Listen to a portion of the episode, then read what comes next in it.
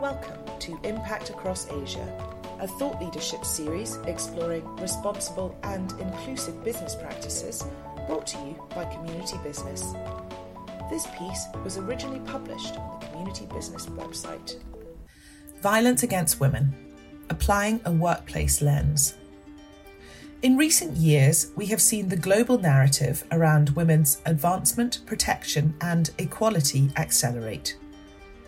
Women's well-being and security is being placed at the forefront of public debate, and corporations must ensure that they are not excluded from these conversations.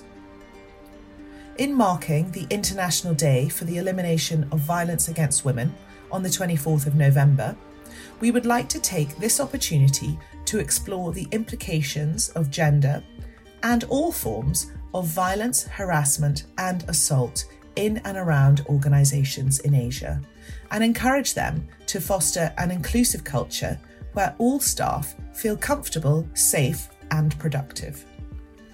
The Me Too movement of twenty seventeen accelerated conversations around women's harassment in the workplace globally, and in an earlier post we explored the implications of this movement for Asia. However, in the years that have followed, we are sad to see that, in most markets around the world, sexual harassment in the workplace is still underreported and not discussed. While companies initially rallied behind the call to end impunity for sexual harassment, no clear actions seem to have been made, and in many cases, those who make reports are often still met with disbelief and stigma. In Hong Kong, journalist Samantha Top founded Frontline Feminists, a platform to raise awareness and share resources following her own experience of reporting sexual harassment. With only three in ten victims in Singapore feeling safe enough to report sexual harassment, it is unsurprising that women are turning to grassroots community networks when they feel that corporate structures are not offering the support they need. In situations where action has been taken in the wake of Me Too, it has been noted that an unintended outcome may be for women to be further excluded from workplace opportunities. In twenty eighteen, Lean In observed that, quote, sixty percent of managers who are men are uncomfortable participating in a common work activity with a woman, such as mentoring, working alone, or socialising together. That is a thirty-two percent jump from a year ago, end quote. In response to these issues, K P M G implemented measures to ensure that women are not further excluded. These included creating a positive dialogue with staff that focused on the values of the firm and the emphasis on fair investigative mechanisms. This ensures that not only does a victim feel comfortable reporting confidentially, but also that individuals are not vilified without thorough investigation. K P M G also noted that diversity and inclusion training in areas such as unconscious bias has been key to ensuring a level playing field for all. Additional complexity is added to the fight against sexual harassment in the context of work when you apply a country-specific lens. In India, for example, many women choose to remain at home looking after their families rather than join the formal workforce and risk the multiple instances of sexual violence that occur on public transport. Those who do choose to go to work often spend a disproportionate percentage of their salary on private means of transport compared to their male colleagues. According to the World Bank, approximately twenty million women have vanished from India's workforce since two thousand four. Many of whom choose to stay at home to ensure the safety of their children and themselves. In Japan, a government report noted that sixty-five percent of female respondents to a survey reported, quote, groping, unwanted touching, and similar kinds of sexual assault commonly experienced on crowded trains, end quote. Ultimately, gender-based violence and harassment is an issue that stops women accessing workplaces and has implications much wider than experiences of assault when at work. Domestic violence comes in many forms, and it should be understood that people of all genders or sexual orientations can be both victims and perpetrators. While it is true that the majority of domestic violence cases are committed by men to their female partners, the protection of men who face abuse, as well as those in L G B T plus relationships, should also be considered by employers. It is imperative that organisations are prepared to tackle any form of domestic violence that their employees may be exposed to. The traditional approach of avoiding what goes on behind closed doors must be dismantled.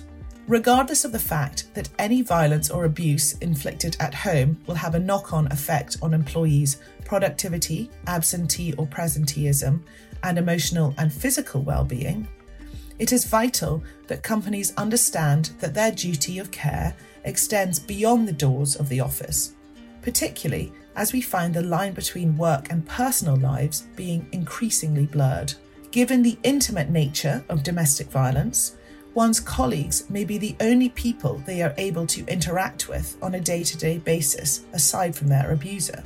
It is therefore vital that organisations equip their staff with the tools to recognise the signs of domestic abuse and clear guidelines around how to help. There is no one specific profile of a domestic abuse victim, making employees who are suffering in silence harder to reach out to and assist. According to Business in the Community's recent Domestic Abuse Toolkit for Employers, key signs to look out for include changes in work productivity or patterns, including quality of work, changing use of phone or email, spending unnecessary time at the office, or frequent visits from the employee's partner or ex-partner. Changes in behaviour or demeanour, including isolation, increased anxiety, worry when leaving their children or secretive behaviour, physical indicators, including injuries, changing use of makeup, changing nature of dress, substance use or increased fatigue, or other indicators, including excessive demands or control by a partner or ex-partner, or increased isolation from colleagues or family members. Companies should implement a robust policy to safeguard their employees from domestic violence. S H R M suggests that this policy include the following elements: a team approach that includes a wider group than just H R staff. Stakeholders from a variety of teams that include senior leaders are vital to ensure company-wide adoption of the policy. Develop a compliant policy that encompasses in-market legislation and legal guardrails to solidify the safety of domestic violence victims. Provide training to staff to help them identify the signs of domestic abuse and understand how to interact with victims in an appropriate and sensitive manner, and build awareness across the organisation, ensuring that employees feel comfortable reaching out or accessing E A Ps, Employee Assistance Programmes. The gendered impact of COVID nineteen was initially overlooked by government and corporate leaders when devising responses to the pandemic. Women, for example, bear the brunt of caregiving responsibilities at the best of times, and these responsibilities multiplied and intensified during the initial COVID nineteen response. During these difficult times, it is women who are stepping back from work in order to take on domestic duties and who report higher instances of burnout in the wake of the pandemic. A recent I L O report sees thirty million fewer women in employment in twenty twenty-one compared with twenty nineteen. The fact that, during times of stress, instances of domestic abuse also increase was overlooked at the beginning of the pandemic, and no consideration was given to women losing the safe haven of a physical workplace to visit every day and instead being forced to lock down with their abuser. In Hubei province in China, a domestic abuse charity noted that reports of domestic violence had doubled during lockdown, and ninety percent of reports were pandemic related. Unfortunately, workplace sexual harassment did not disappear with a lack of physical officers. In India, the National Commission for Women noted that instances of online harassment increased five times in the wake of the pandemic. While this article explores mainly instances of physical violence and abuse, It is vital to understand that violence against women can take many different forms, and these are often hard to identify. U N Women define the forms of violence that women can experience as domestic violence, including economic, psychological, emotional, physical, and sexual violence, femicide, including honour killing, sexual violence, including sexual harassment, rape, corrective rape and rape culture, human trafficking, female genital mutilation, child marriage, or online and digital violence, including cyberbullying, non-consensual sexting, or doxing. If you are affected by any of the issues raised in this article, please seek help and contact any of the below in-market resources. For mainland China, Red Maple. In Hong Kong, the Women's Centre Hong Kong. In India, Sheena. In Japan, the Women's Human Rights Hotline. In the Philippines, the Women's Care Centre. And in Singapore, AWARE. Thank you for listening to Impact Across Asia.